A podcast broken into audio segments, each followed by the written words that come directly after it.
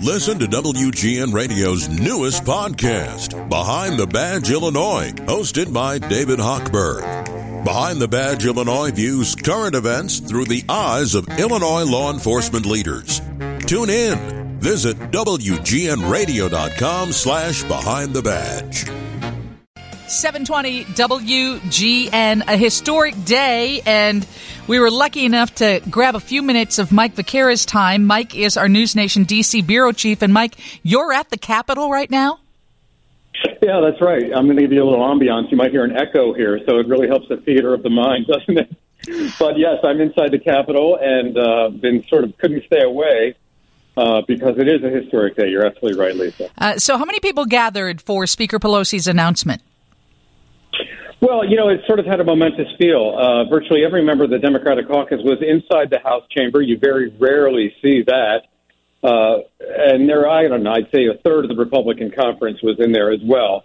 Um, so it sort of had, uh, you know, the feeling of history, uh, but still a flavor of the partisanship that is sort of the hallmark of, of American politics and certainly congressional politics lately. I know that it's very hard because politics are partisan, but she is a woman who has certainly broken the glass ceiling, so to speak, paved the way. There's never been another female Speaker of the House, and she did it.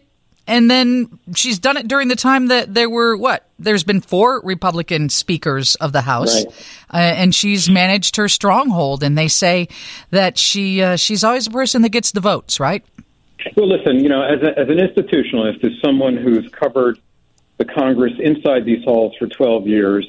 Um, uh, you know, you have to respect her ability to do what she does, to be an engineer, to, uh, uh to be an engi- a political engineer. You know, to be a party leader is an inside game. And when you have 222 Democrats or 222 members of any party that you have to keep together and you only have four votes to spare because the majority is 218, it takes a lot of finesse. It takes a lot of ability to understand when to cajole people, when to punish people, when to reward people, when to scratch their backs, when to roll those logs to get legislation passed. Certainly, she's a historic figure.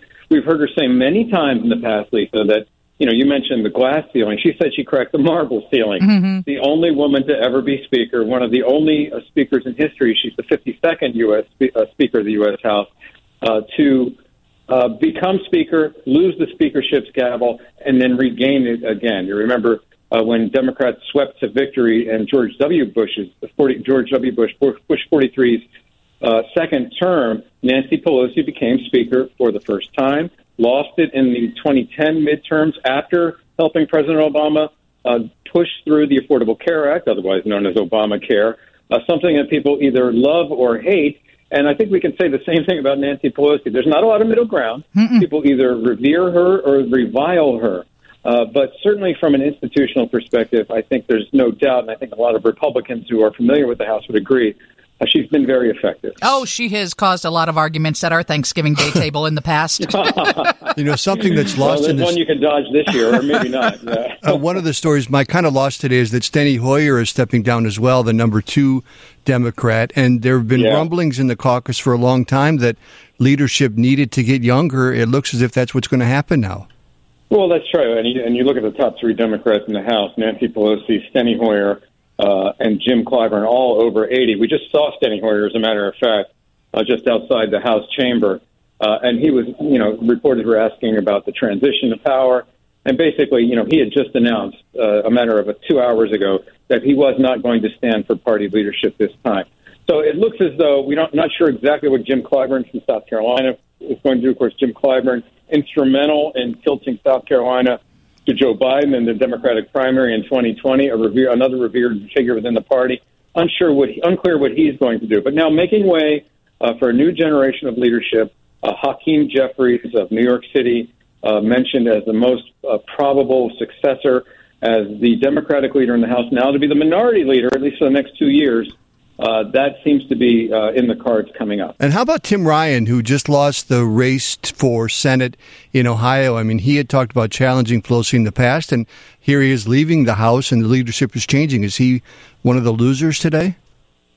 Well, you know, there's always a group of individuals who say they're going to vote against Pelosi for, for the Speaker's office. You know, the, the Speaker is the only congressional officer that's specifically named in the Constitution. It is the only officer that is that is elected by the full House or for the full Senate, for that matter. Uh, and so, come January 3rd, when the Congress that was just elected uh, on November 8th is seated, that's when that leadership, that's when that speaker election happens on the floor of the House. So, in the past, when people like Mr. Ryan, Seth Moulton of Massachusetts, and others have said, well, we're not going to vote for Nancy Pelosi because she's either too liberal or too whatever their whatever their complaint is.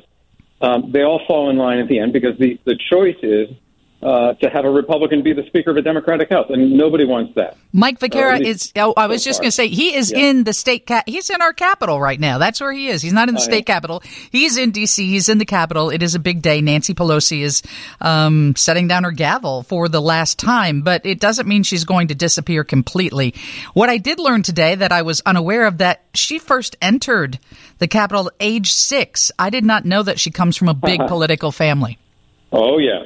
Uh, that's that's her pedigree. Her father, uh, Tommy D'Alesandro Jr., was uh, first a member of Congress from Baltimore uh, for four terms. Her brother was a member. Uh, uh, of, her mom, her brother was the mayor of Baltimore. Her father went on to become the mayor of Baltimore as well. Nancy Pelosi grew up in Baltimore's Little Italy.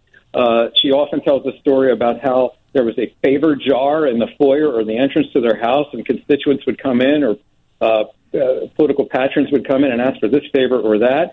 Her father and then her brother would would uh, would go through them and sort of work out those old machine politics that were so prevalent in the early 20th century, in the mid 20th century. I know I don't need to tell you guys about that in Chicago, um, and and that's where she learned politics. She came to the Capitol when her father was elected to the House when she was six years old, and yes, she told that story today about how uh, she revered the building itself and the institution, and that was the start of it all, Lisa. And Mike, I don't know if it was you, but someone that I had a conversation with in the past month, and this has stuck with me. I think it was after we viewed the behind the scenes footage of what happened on January 6th and how calm and collected she was. Maybe it was you, maybe it yeah. wasn't. Identified her as an elder statesman who always had decorum and held themselves to um, not a standard, but I can't. Was that you? Did we have that conversation? I, I, I don't recall that, Lisa, but I, I, guess I would tend to agree. Um, you know, uh, those into that video that you're referred to, I was taken by her daughter who was shooting a documentary. Her daughter, Alex uh, Pelosi, who famously shot a "Travels with George" documentary about George W. Bush's uh, campaign in, in 2000. And, and anyway, at any rate, uh, yeah, you know, um, she is sort of uh, harkens back to a, a, an era of politics where people fought it out on the floor. People had sharp differences about policy and politics. Uh, people would do, go to great lengths uh, to defeat their opponents, either on the floor of the House or the Senate or on the campaign trail. But there was an element of common decency. Um, I think that may be what you're getting to. Mm-hmm. Um, you know, Nancy Pelosi had that kind of has that kind of grace uh, I might get in trouble for saying that. That's sort of a value judgment on my part.